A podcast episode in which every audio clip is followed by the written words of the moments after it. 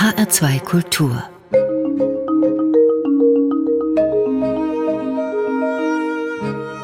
Doppelkopf am Tisch heute mit dem Biologen und Verhaltensforscher Kurt Kotterschall. Gastgeberin ist Nicole Abraham. Kurt Kotterschall, Jahrgang 1953, ist emeritierter Professor an der Universität Wien, ehemaliger Leiter der Konrad-Lorenz-Forschungsstelle für Ethologie in Grünau und Mitbegründer des Wolf-Forschungszentrums in Ernstbrunn. Und um das Thema Wolf geht es natürlich auch im heutigen Doppelkopf. Hallo, Herr Kotterschall. Schönen guten Tag, danke für die Einladung. Der Wolf ist zurück und darüber freuen wir uns in Hessen richtig. Wie viele sind das denn hier bei uns in Hessen? So genau weiß ich das jetzt auch nicht, wie viele in Hessen rumlaufen in Deutschland. Gibt es auf jeden Fall nach Behörden-Homepages so an die 160 bis 180 Rudel im Moment und an die, ja, 1000 bis 2000 Wölfe, wobei äh, das Zählen von Wölfen eine ziemlich schwierige Sache ist. Das heißt, man kann davon ausgehen, dass solche seriös erhobenen Zahlen eher untere Zahlen sind. Das heißt, man kann davon ausgehen, dass in Deutschland so über 200 Rudel existieren mit, mit vielleicht 3000 Wölfen. Aber da muss man sehr vorsichtig sein, weil man wird dann immer sofort festgenagelt. Ich möchte mir einen ganz besonderen Wolf rauspicken, nämlich unseren hessischen Wolf HW01. Warum mhm. bekommen Wölfe eigentlich so komische Namen? Das ist eine Eigenart von Biologen. Man will Tiere nicht a priori personifizieren. Wenn der Wolf jetzt Susi oder Strolche hieße, würde er wesentlich größere Emotionen in der Bevölkerung hervorrufen. Das kann gut für den Wolf sein, das kann aber auch ziemlich kontraproduktiv sein für Wolf und sein Management. Daher ist es besser, man, man findet neutrale Bezeichnungen, also einfach solche systematischen Serienbezeichnungen. HWL01 hat sein Revier bei uns in Österreich-Winkel im Rheingau-Taunus-Kreis. Zumindest wird er hier sehr oft gesehen. Im März hat er dann in Gersfeld in der Rhön und dann in Aalheim im Kreis Hersfeld-Rotenburg Muffelwild und Rotwild gerissen und ist oh. über die Wetterau wieder nach Hause gekommen, um mhm. dann im Norden weiter zu speisen. Herr Kotterschall, mhm. wie viel läuft denn so ein Wolf? Das ist eine ganz schöne Strecke. Also erstens ist es ein Wolf, der sich verhält, wie ein Wolf es soll. Er hält sich nicht an Schafe, Ziegen und Rinder, sondern er hält sich an Wildtiere und das ist ja eigentlich das, was er tun soll, um Wildbestände gesund zu erhalten. Mhm. Aber wenn Sie es ansprechen, Wölfe sind wirklich ein Phänomen. Die längste Wanderroute eines landlebenden Wirbeltieres, die jemals gemessen wurde, stammt von einer Wölfin in den Rocky Mountains, die vor einigen Jahren besendet wurde, also im ersten Lebensjahr besendet wurde und die dann zwei Jahre lang offenbar auf Partnersuche in den Rockies unterwegs war und an die 26.000 Kilometer zurückgelegt hat, solange bis der Sender kein Signal bzw. kein Ortsveränderungssignal mehr gegeben hat. Man hat sie dann erschossen aufgefunden. Die Essenz davon ist, Jungwölfe wandern zum Teil extrem weit ab, um in der Ferne Partner für Rudelbildung zu finden. Das ist ja auch der Grund, warum Wölfe sich so rasch in die Fläche verbreiten. So ein Wolf kann in der Nacht schon mal 80 bis 100 Kilometer laufen, wenn er gerade auf Wanderschaft ist. Ne? Da muss ich auch gleich mal fragen, wie schnell sind Wölfe denn? So der normale Wandertrab ist irgendwo zwischen 10 und 20 Stundenkilometer, wobei Wölfe effiziente Wanderer sind. Gerade die Kulturlandschaft lieben sie ja auch deswegen, weil sie sich nicht mühsam durchs Gebüsch schlagen müssen, sondern benutzen durchaus Straßenränder, manchmal leider auch Straßen. Also 60 Prozent der toten Wölfe in Deutschland gehen auf das Konto von Autos. Und es gibt auch sehr schöne Daten, die zeigen, dass Wölfe auf Weitwanderung auch nicht davor zurückschrecken, Autobahnbrücken zu nutzen. Mhm. Da gibt es die äh, Telemetriedaten eines Wolfes, der ist von der Lausitz geradlinig, wirklich geradlinig in die Niederlande gelaufen Dort hat es ihm offenbar nicht so gefallen, hat umgedreht und ist nahezu auf derselben Trasse sozusagen geradlinig wieder in die Lausitz zurückgelaufen. Also eine Strecke ungefähr 1000 Kilometer. Dazu hat er wenige Wochen gebraucht. Die Wölfin in den Rocky Mountains, die jetzt so viel gelaufen ist, die hatte einen Sender, der angebracht wurde. Mhm. Aber woher wissen wir denn immer, dass gerade in Hessen jetzt unser HW01, dass das auch wirklich unser Wolf ist? Also wenn er nicht besendet ist, dann schafft es eine gute systematische Beobachtung, den Wolf zu verfolgen. Und zwar indem man regelmäßig Spuren von ihm findet. Also ab und zu muss er Code absetzen. Aus dem Code kann man DNA, also Erbmaterial dieses Wolfes, sehr genau bestimmen. Ab und zu findet man einen Riss und aus der Mundschleimhaut gibt der Wolf seine eigene Erbinformation ab, sozusagen kann bestimmt werden. Oder man findet Haare aus der Haarwurzel, kann man ebenfalls bestimmen. Das heißt, auf diese Art und Weise kann man heute sehr effizient Wanderrouten von Wölfen bestimmen, wenn die Probennahme entsprechend klappt, wenn es genügend Augen und, und, äh, und Hände gibt, mhm. die den Wolf beobachten und verfolgen. Dann ist aber so ein Sender doch im Grunde auch einfacher, oder? Und äh, wie leicht ist es denn, einen Wolf zu fangen und dem den Sender anzulegen? Wenn man die Geschichten von jenen Leuten hört, die jetzt zum Beispiel in, in Österreich, in Allensteig äh, versuchen, Tiere des dortigen Rudels zu besendern. Einige haben sie schon erwischt, aber das war eine wochen- und monatelange mühselige Angelegenheit. Meistens hat der Wolf sie ausgetrickst. Die sind unglaublich misstrauisch. Die durchschauen unsere Absichten. Also ich muss aber jetzt trotzdem mal eine Grundsatzfrage stellen. Wölfe sind von einigen Hunderassen kaum zu unterscheiden, finde ich. Und gesehen habe ich auch noch keinen. Herr Kotterschall, wie sieht denn ein Wolf aus? Was sind denn die wichtigsten Merkmale? Woran erkenne ich den? Wenn Sie schon die Hunderassen angesprochen haben, dann stellen Sie sich einen tschechischen Wolfshund vor oder auch einen altstämmigen deutschen Schäferhund, der hat gewisse Ähnlichkeiten mit Wolf. Das mhm. heißt, äh, ein Wolf hat, er, hat eigentlich einen relativ schlanken, hochbeinigen Körperbau, fast wie ein Windhund, wenn man sich das Fell wegdenkt. Das Fell ist allerdings äh, im Winter relativ dicht, ist ziemlich wasser, wasserdicht, er hat ganz spitze Ohren, hat eine spitze Schnauze. Im Gegensatz zu Hunden hat er meistens keine Eintellung an der Nase, also keinen Stopp, wie man so schön sagt und er hat einen buschigen Schweif. Das heißt, es gibt tatsächlich Hunde, die sehr, sehr an Wölfe erinnern und darum ist es ja auch schwierig, wenn man im Freiland so ein Tier sieht, eindeutig zu sagen, das ist jetzt ein Wolf, das ist fast nicht möglich. Es besteht immer die Möglichkeit, dass es einer dieser Hunde sein könnte. Ja. Und wie leben Wölfe? Also wir wissen alle, die leben im Rudel, wir haben jetzt auch schon drüber gesprochen, mhm. aber unser HW01 ist Single. Mhm. Das ist mit Sicherheit ein, ein Jungwolf, der von seinem angestammten Rudel weggegangen ist. Vielleicht aus der Lausnitz, vielleicht aus Polen. Ist das normal? Ist, ja, äh, vielleicht ist er ein Rückwanderer aus Dänemark, wo ebenfalls deutsche Wölfe sich schon in etwa zehn Rudeln festgesetzt haben. Äh, so ein Jungwolf bleibt je nach Verhältnissen zwischen neun Monaten, einem Jahr und zwei Jahren bei seinen Eltern und hilft dann unter Umständen, die Jungen, also die Geschwister des kommenden Jahres aufzuziehen. In Gebieten, wo es bereits äh, dichte Wolfspopulationen gibt, zum Beispiel in Sachsen, steigt die Rudelgröße seit geraumer Zeit und das deutet darauf hin, dass die Konkurrenz zwischen den Rudeln steigt. Zwischen den Rudeln gibt es sehr oft konkurrenzmotivierten Krieg. Also Wölfe töten Wölfe, aber nicht innerhalb, sondern zwischen Rudeln. Da kann schon vorkommen, dass man mal rübergeht und die Nachbarn killt. De facto wird im Freiland kein Wolf älter als zehn Jahre, weil irgendwann läuft er einem Nachbarn in die Quere und das ist dann meistens sein letzter Tag.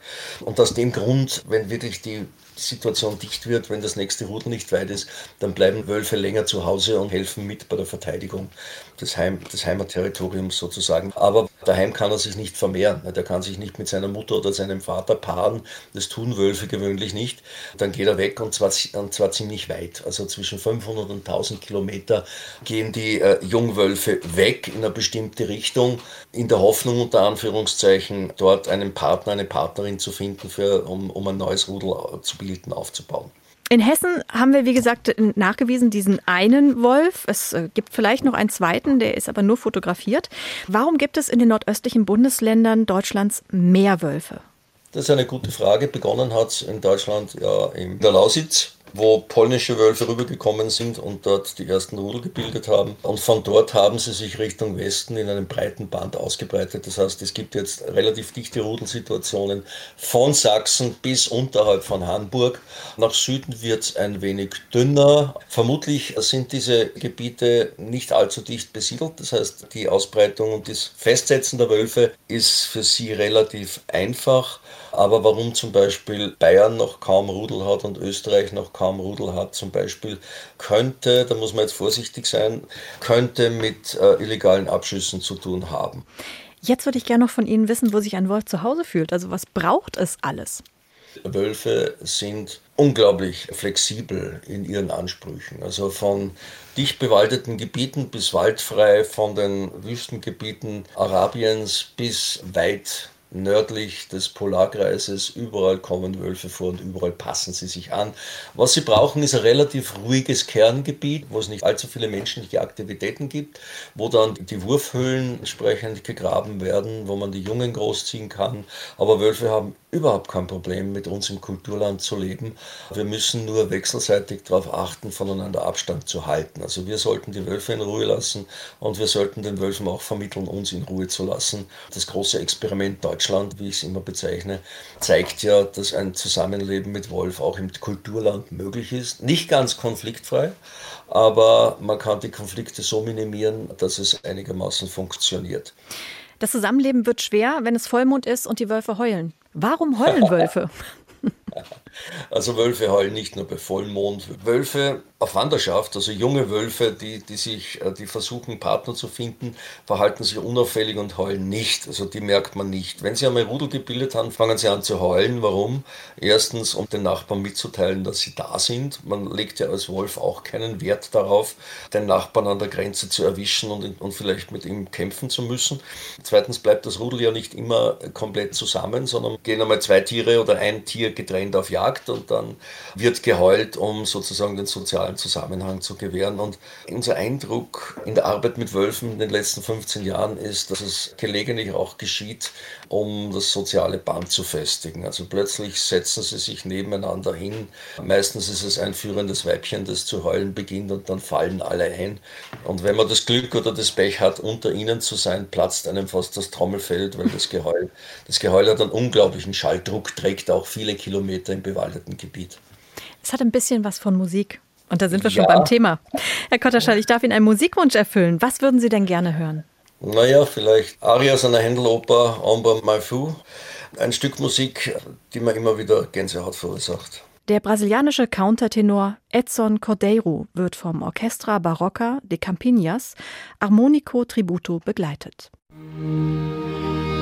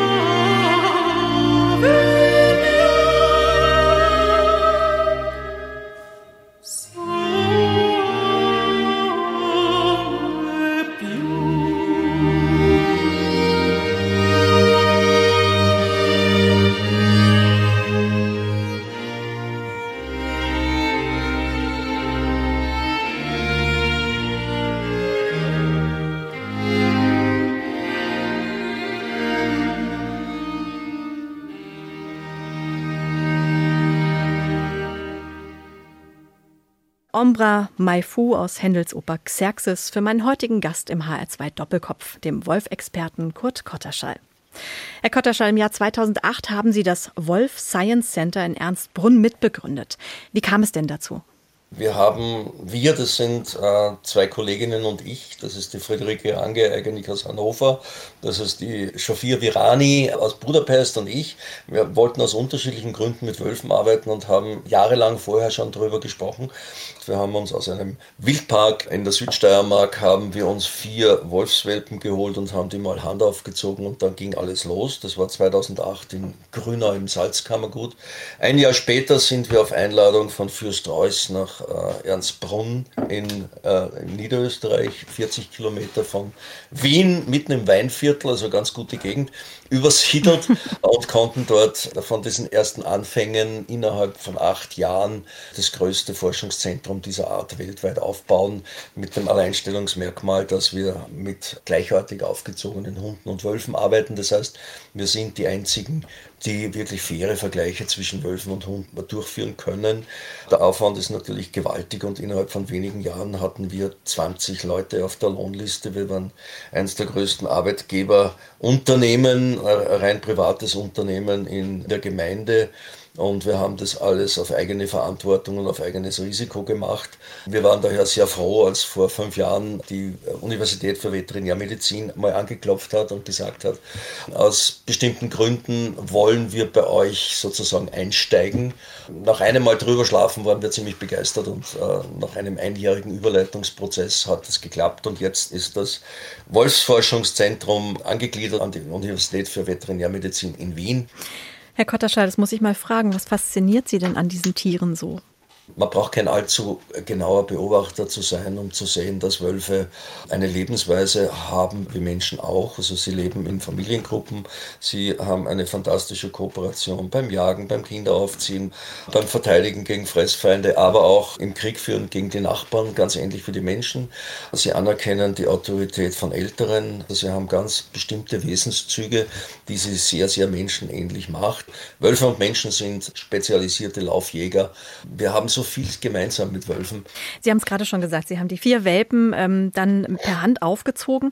Was haben Sie denn mit denen erlebt? Wir haben alle vielleicht 30 Wölfe und 30 Hunde, die wir bis jetzt handaufgezogen haben, versucht möglichst gleich zu behandeln. Also sehr aufmerksam, 24 Stunden pro Tag Betreuung, sieben Tage die Woche, fünf bis sechs Monate lang, bevor sie in Rudel eingegliedert werden. Und dennoch, das Faszinierende daran ist, wie unglaublich unterschiedlich sich die Individuen entwickeln. Das heißt, es gibt Individuen, die bleiben trotzdem lebenslang ein bisschen vorsichtig, die muss man immer dazu überreden, mitzumachen und denen muss man immer sagen, das, was wir jetzt machen, ist Spaß und es ist nicht gefährlich.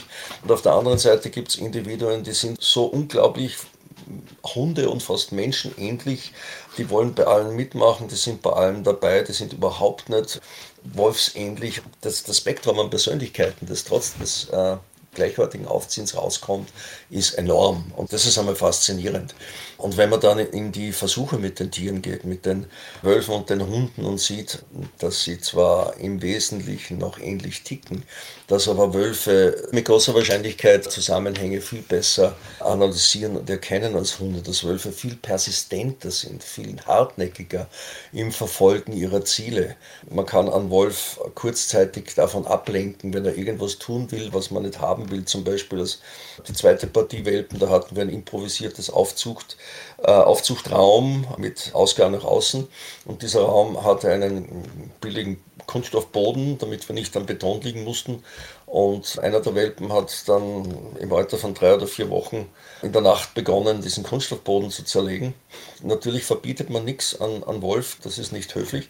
Ähm, um die Kooperationsbereitschaft zu sichern, arbeitet man ausschließlich mit Motivation, also lenkt man ihn ab. Und es geht wunderbar und, und kaum hört man damit auf, geht er genau dorthin, wo er aufgehört hat und beginnt wieder den Boden zu zerstören. Sie haben intensiv mit den Wölfen gelebt und Sie haben auch eine Nacht im Gehege verbracht. Und damals war das so, dass wir frisch von Grünau nach Ernstbrunn übersiedelt sind. Wir wussten nicht, wie die eben, wie die am selben Tag in das große neue Gehege übersiedelten Wölfe reagieren würden. Die waren ein Jahr alt, also schon erwachsen. Also habe ich mich entschlossen, mal die erste Nacht mit ihnen zu verbringen, um als emotionaler sozialer Unterstützer zu fungieren. Aber es war nicht kritisch. Sie haben ohnehin nicht vorgehabt, auszurücken.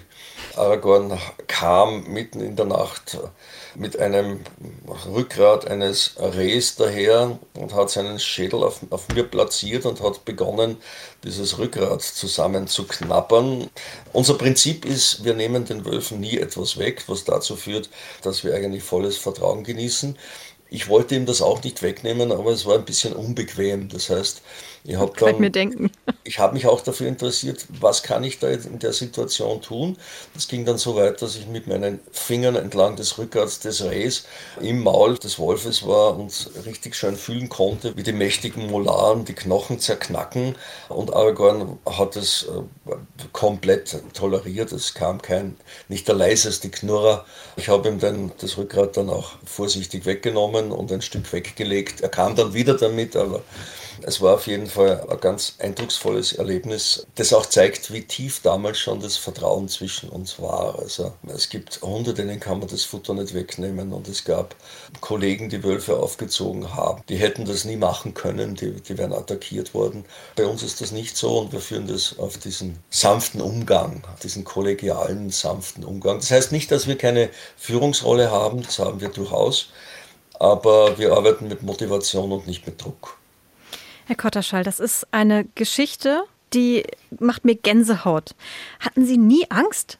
Nein, wobei ich ein paar Wölfe, also einen Wolf speziell hatte, der leider im August gestorben ist, das war Kaspar. Der war zwar nicht der größte Wolf, das war so ein 40 Kilo Wolf, aber er hatte die Mentalität eines Kontrollfreak-Buchhalters sozusagen.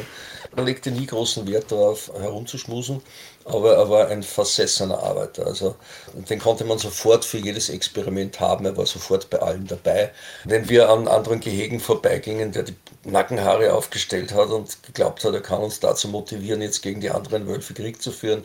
Also so ein Typ war das. Mit dem zusammen, also manchmal hatte der einen Blick, da war ich dann schon etwas respektvoll und vorsichtig, weil man muss davon ausgehen, dass die Wölfe wissen, dass sie uns körperlich überlegen sind. Und es gab Situationen, wo ich ihn unter Umständen sozial ein bisschen überfordert habe. Dann einmal auch ein Knurr bekam für ein bisschen zu viel streicheln. Mhm. Sozusagen Kanide an Primat, jetzt halte dich zurück nicht, auf diese Tour. Andererseits bestand nie Gefahr, dass er uns schnappt, beißt oder so, attackiert. Aber wir wollten auch die Grenzen des Wolfes respektieren. Und wie gesagt, unser ernsthaftester Cheftyp, der Kaspar, der war schon manchmal, ja, da hat man schon manchmal das Gefühl gehabt, so. Und jetzt meint er, dass du vielleicht aufhören solltest damit. Ne? Mhm. Welche Beobachtungen haben Sie denn überrascht? Haben Sie neue Erkenntnisse gewonnen im Forschungszentrum? Ja, jede Menge. Wenn man es in wenigen Sätzen zusammenfasst, hat sich gezeigt, dass die kooperative, nette Art der Hunde mit uns zu leben und zu arbeiten ein direktes Wolfserbe ist und nicht während der Domestikation erst entstanden ist. Im Gegenteil, Wölfe sind, was ihre Kooperationsfähigkeit betrifft, feiner justiert und feiner abgestimmt, auch auf Partnermenschen als Hunde. Wölfe respektieren das, was wir in den Taschen und in der Hand haben. Aber wenn ein Stück Fleisch am Stuhl liegt und ich, ich sage dem Hund, er soll das nicht nehmen und das muss ich ihm nicht scharf sagen, dann, dann klappt das. Und wenn ich das dem Wolf sage, schaut er mich verwundert an, geht in aller Ruhe hin und nimmt das Fleisch. Das ist auch ein Grund, warum wir nicht empfehlen, mit sozialisierten Wölfen leben zu wollen. Es ist mühsam, weil die denken mit und die verlangen immer noch Erklärungen, warum etwas geschieht. Und sie durchschauen Zusammenhänge. Sie wissen, wie man Türen öffnet, sie wissen, wie man den Kühlschrank öffnet und sie haben überhaupt kein Verständnis dafür, dass der Inhalt des Kühlschranks uns gehört und nicht ihnen. Wölfe sind nicht nur Kooperationstiere, sie sind auch extrem auf Teilen bedacht. Und zwar halten sie das für ihr Recht. Das ist einer der Gründe, warum man mit Hunden leben kann, aber nicht mit Wölfen. Herr Kotterschei, jetzt haben Sie erstmal noch einen Musikwunsch frei. Was können wir Ihnen erfüllen? In meiner späten Pubertät war das Hören von Bob Dylan bei uns ziemlich populär. Nicht ganz ohne Bier trinken, muss ich zugeben. Und Mr. Tambourine Man war ein Musikstück, das wir damals hunderte Male gehört haben und das uns damals die Gänsehaut aufgezogen hat. Und auch heute, wenn ich es höre, bin ich noch nicht ganz unbeteiligt. Dann nochmal ein Gänsehautmoment für Sie, Mr. Tambourine Man von Bob Dylan für meinen HR2 Doppelkopfgast Kurt Kotterschall.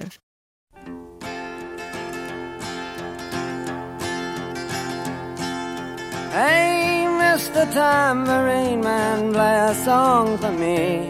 I'm not sleepy, and there is no place I'm going to.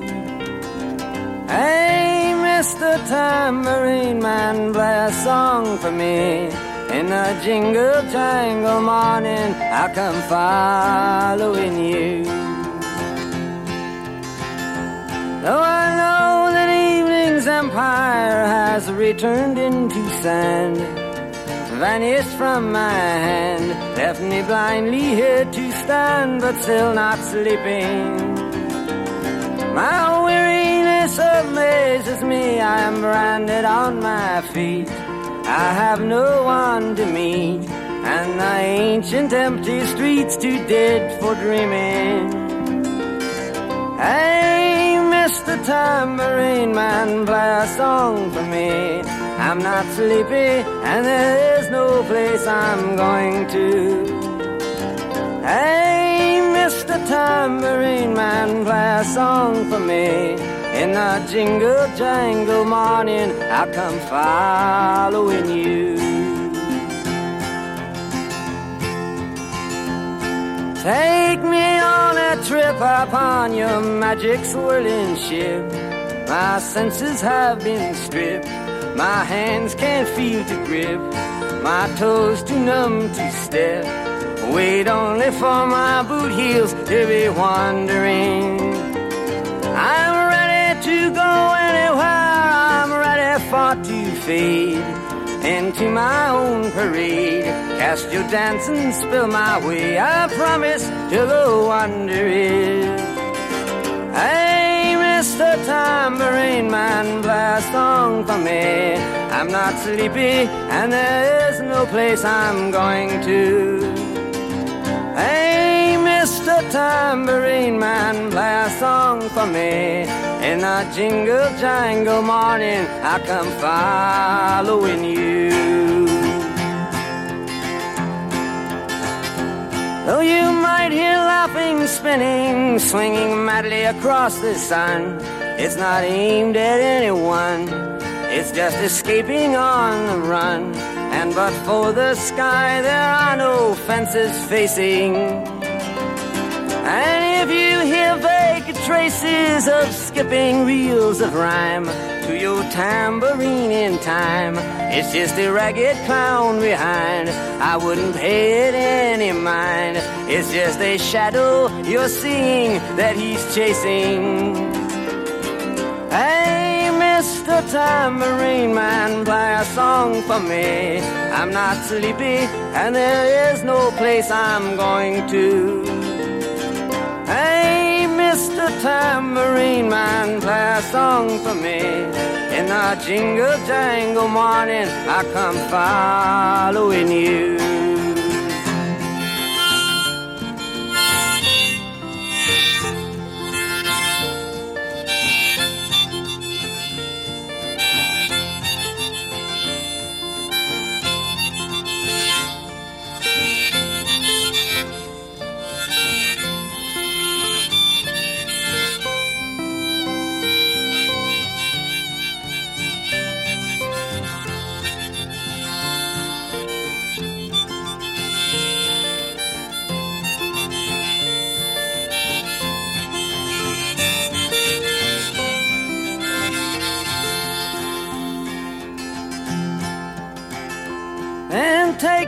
Disappearing through the smoke rings of my mind, down the foggy ruins of time, far past the frozen leaves, the haunted, frightened trees, out to the windy beach, far from the twisted reach of crazy sorrow.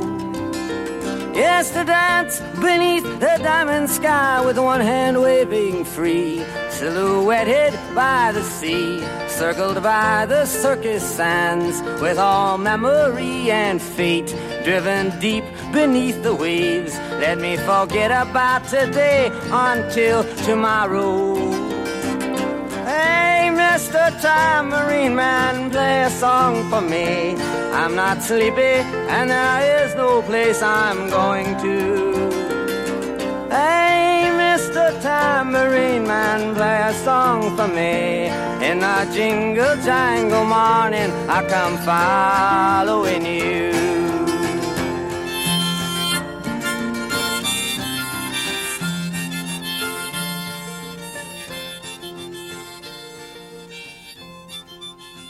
Der HR2 Doppelkopf heute mit dem Wolfsexperten Kurt Kotterschall. Herr Kotterschall, was fressen Wölfe eigentlich gern? Wildfleisch, also hauptsächlich Sie ernähren sich hauptsächlich tierisch, aber äh, wie die Menschen können sie essentielle Fettsäuren nicht selber synthetisieren. Das heißt, sie brauchen einen gewissen Teil pflanzlicher Ernährung. Wölfe im Norden nehmen zum Beispiel einen Teil des Darminhalts der Rentiere, die sie erlegt haben. In unseren Breiten fressen sie Kräuter. Im Herbst auch mal süße Früchte. Also Wölfe haben ein sehr breites Nahrungsspektrum. Aus der Zusammenarbeit mit unseren Gehegewölfen in Ernstbrunn wissen wir, dass Wölfe alles fressen, mit Ausnahme von Beton, Stahl und Glas. Und das ist das Angenehme an ihnen, die können gerade zwei Kilogramm Kaninchen verzehrt haben. Große Wölfe können bis zu 10 Kilo Fleisch in sich reinwürgen, schlafen halt dann drei Tage und verdauen. Das wollen wir natürlich bei unseren Wölfen vermeiden. Aber auch nach einem großen Mahl sind sie immer noch motiviert, für ein Stück Trockenfutter mit uns zu kooperieren in irgendeinem Versuch. Also Wölfe sind sehr breit in ihrer Nahrungswahl, bevorzugen natürlich Tiere, vor allem große Tiere, die sie gemeinsam jagen, nehmen aber auch ganze, für manche Leute überraschende ganze Palette von pflanzlicher Kost und brauchen das auch. Ne? Jetzt setze ich noch mal einen drauf. Mhm. Viele Weidetierhalter würden dagegen halten. Die würden sagen, meine Schafe, meine Kühe, das fressen Wölfe auch gern. Natürlich.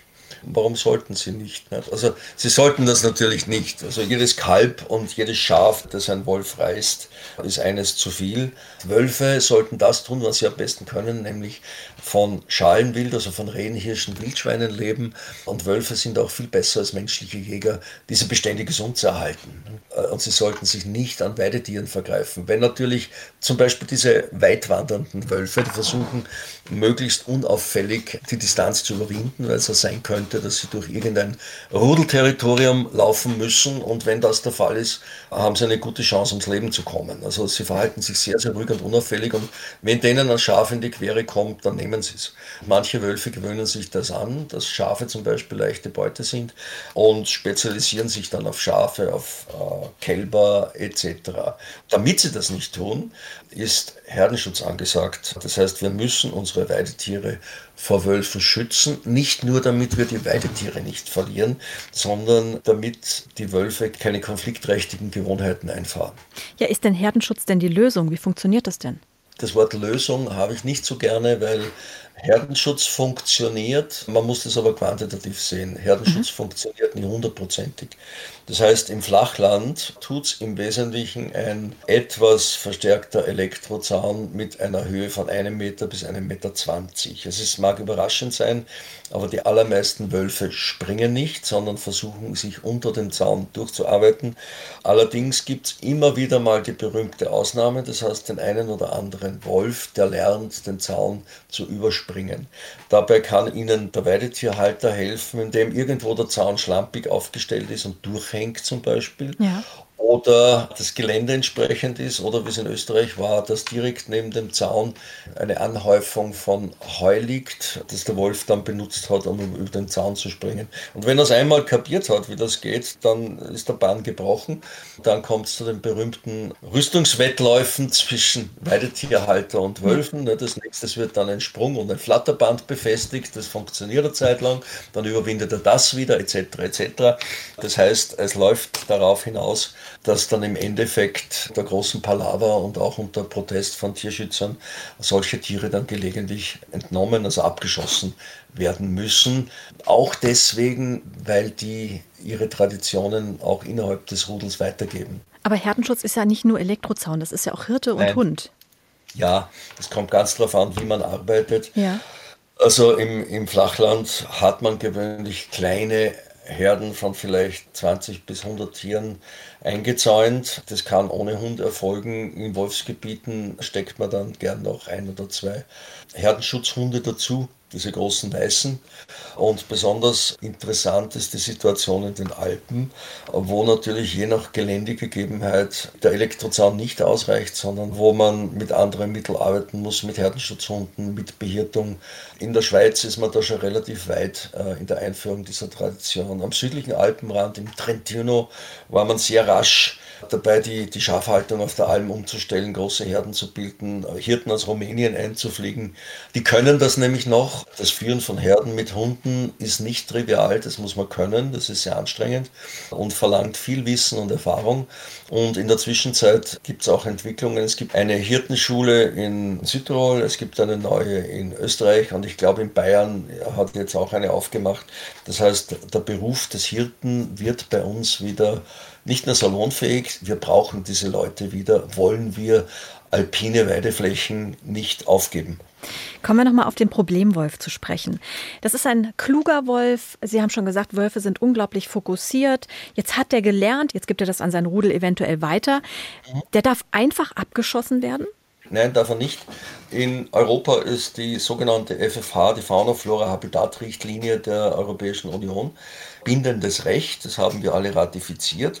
Und diese Richtlinie sieht vor, dass unter bestimmten Umständen dass die einen günstigen Erhaltungszustand erreichen müssen in jedem Land, damit sie dann auch bejagt werden dürfen. Gleich vorweg, das Bejagen von etablierten Wolfspopulationen ist keine gute Idee, weil die Wölfe regulieren ihre Dichten sehr gut selber. Und wenn man da reinschießt, dann steigen die Weidetierverluste, sie sinken nicht.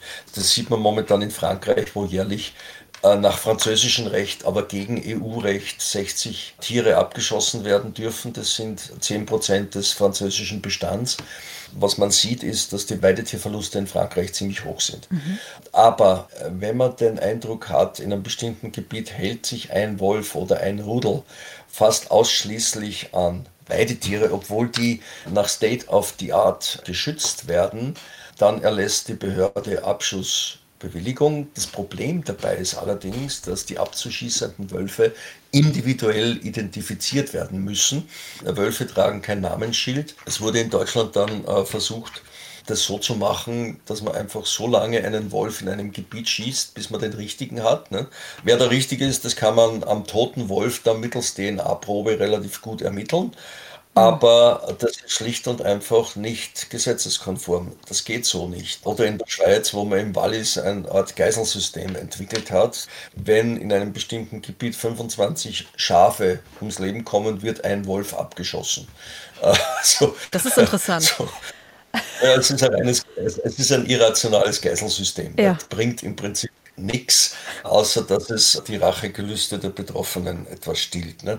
Andererseits muss man Verständnis dafür haben, dass wenn bestimmte Wölfe eben trotz Herdenschutz lernen, hauptsächlich von Weidetieren zu leben, dass man da was tun muss. Herr Kottascher, wenn ich jetzt einem Wolf begegne, zum Beispiel beim Spaziergang mit einem Hund, wie verhalte ich mich am besten? Erstens freuen, Zweitens fotografieren, na, so häufig ist es nicht. Selbst in Wolfsgebieten, etwa in der Lausitz oder in, in Sachsen überhaupt, wo, wo es relativ viele Wölfe gibt, ist es bei Wanderungen eher unüblich, dass man einen Wolf sieht. Man kann davon ausgehen, dass man selber immer im Blickfeld ist, dass man von Wölfen beobachtet wird aber man sieht selten oder fast nie einen. Das sind immer so Zufallsbegegnungen. Es ist aber auch schon passiert, dass vor allem Jungwölfe auch neugierig sind. Also die wollen sich mal anschauen, was Menschen für Tiere sind. Dass ein Wolf mal parallel zu einem Jogger herläuft, auch das ist nicht wirklich kritisch. Wenn ich einen Hund dabei habe, auch nicht. Also die Menschen bieten genügend Schutz für einen Hund. Wenn der Hund im Umkreis von etwa 50 Metern bleibt, äh, passiert nichts. Und es ist in, in Europa tatsächlich Hunden, mit Ausnahme der skandinavischen Jagdhunde, noch nichts passiert. Wenn der Wolf nachhaltig neugierig bleibt und es reicht der Person, dann kann die stehen bleiben und den Wolf anschreien, sich groß machen, androhen, vielleicht einen Stein schmeißen. Bei Wölfen wirkt das immer. Auch in Wolfsgebieten ist es vollkommen gefahrlos, Pilze zu suchen, zu wandern, äh, die Kinder dabei zu haben, die Hunde dabei zu haben. Welche Chancen sehen Sie denn durch die Rückkehr des Wolfes? Man sollte nicht den Fehler begehen, den Wolf immer nur als Problem anzusprechen. Ein Wolf ist ein faszinierender Beutegreifer, ein Wildtier, der als sogenannter Apex-Prädator große Wirkungen auf seinen Lebensraum auswirken kann. Das wissen wir aus Untersuchungen in den Vereinigten Staaten. Es gibt auch schon Daten aus Europa. Also allein durch ihre Anwesenheit verändern sie geringfügig die Weidemuster ihrer Beute und verringern damit zum Beispiel Erosion an Flussufern. Sie halten sogenannte Mesoprädatoren, also die kleinen Räuber wie zum Beispiel Rotfuchs, Goldschakal, Fischotter, ziemlich stark unter Kontrolle. die halten die, die Dichten von diesen Tieren sehr gering, was dazu führt, dass in Wolfsgebieten Bodenbrüter und Kleintiere allgemein eine höhere Vielfalt entwickeln. Das heißt, Wölfe sind eigentlich sehr, sehr gute Assistenten des Naturschutzes und in unseren mitteleuropäischen Gebieten mit hohen Dichten an Schalenwild wie Rehen, Hirschen und Wildschweinen, das sind Spezialisten dafür, alte, kranke, junge, schwache Tiere zu nehmen und sind wesentlich effizienter als menschliche Jäger, diese Wildbestände gesund zu erhalten. Das heißt, der Jagd ist irgendwie anzuraten, sich an den Wolf zu gewöhnen und ihn nicht als Konkurrenten oder Feind anzusehen, sondern eher als Assistent für ein ökologisches Management von Wild und Wald. Wie sieht die Zukunft aus, Herr Kotterschall? Was wünschen Sie sich für die Wölfe? Naja, was ich mir wünsche, ist relativ irrelevant. Aber was man beobachten kann, ist, dass der Wolf gekommen ist, um zu bleiben. Faktum ist, dass wir in Europa in der Zwischenzeit große Wolfspopulationen haben. Im Osten, in Deutschland, in Frankreich, in Italien 3000 Wölfe, am Balkan, in den Karpaten, also überall, wo sie waren, nehmen sie zu. Das ist im Moment undenkbar, dass Wölfe wieder ausgerottet werden in Europa. Das ist technisch und politisch völlig ausgeschlossen. Aus diesem Grund werden auch in Ländern, die noch skeptisch sind, dazu zählt Österreich, dazu zählt Bayern, immer mehr Wölfe einwandern und man wird eines Tages das Evidente einsehen müssen, dass nämlich die Flinte nicht die Lösung des Problems ist. Ich kann einen einwandernden Wolf schon illegal oder wenn es sein muss, auch legal abschießen. Aber der nächste Wolf kommt ganz bestimmt und sie werden von selber nicht wieder verschwinden. Das heißt, es müssen uns intelligente Lösungen einfallen, Wölfe und Menschen so weit voneinander getrennt zu halten, dass wir die Konflikte minimieren und wie wir die Wölfe in 20 Jahren managen, wird sich zeigen. Verschwinden werden sie, äh, soweit sich absehen lässt, nie wieder. Herr Korterschei, bevor die Sendung zu Ende geht, darf ich Ihnen noch einen letzten Musikwunsch erfüllen? Ja, wie viele meiner, meiner Altersgenossen bin ich so ein verkappter Stones-Fan. Sympathy for the Devil ist natürlich ein ganz spezielles Stück und wenn sich jemand mal die Mühe machen wollt, schauen Sie sich den Text an. Ist äh, gerade im, im Zusammenhang mit der heutigen politischen Situation sehr, sehr aktuell. Und allein der Titel passt hervorragend zu den Wölfen, finde ich. Wölfe sind keine Teufel. Kurt Kotterschall, vielen Dank, dass Sie unser Gast im H2 Doppelkopf waren. Ja, herzlichen Dank für die Einladung. Hat Spaß gemacht.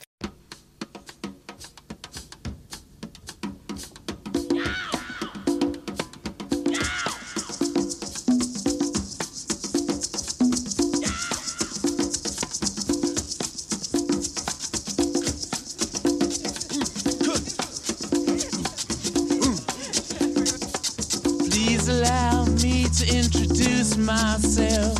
I'm a man of wealth and taste. I've been around for a long, long year. Stole many a man's soul and faith. I was around when Jesus Christ had his moment of doubt and pain. Made damn sure the pilot washed his hands and sealed his face.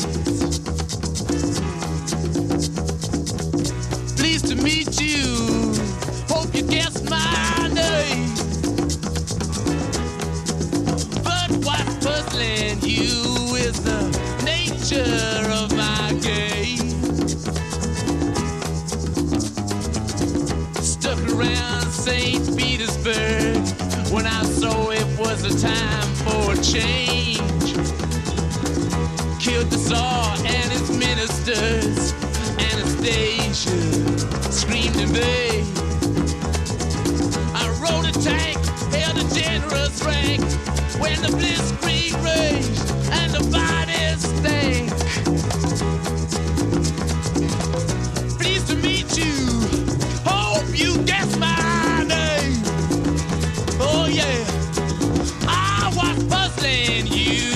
The Name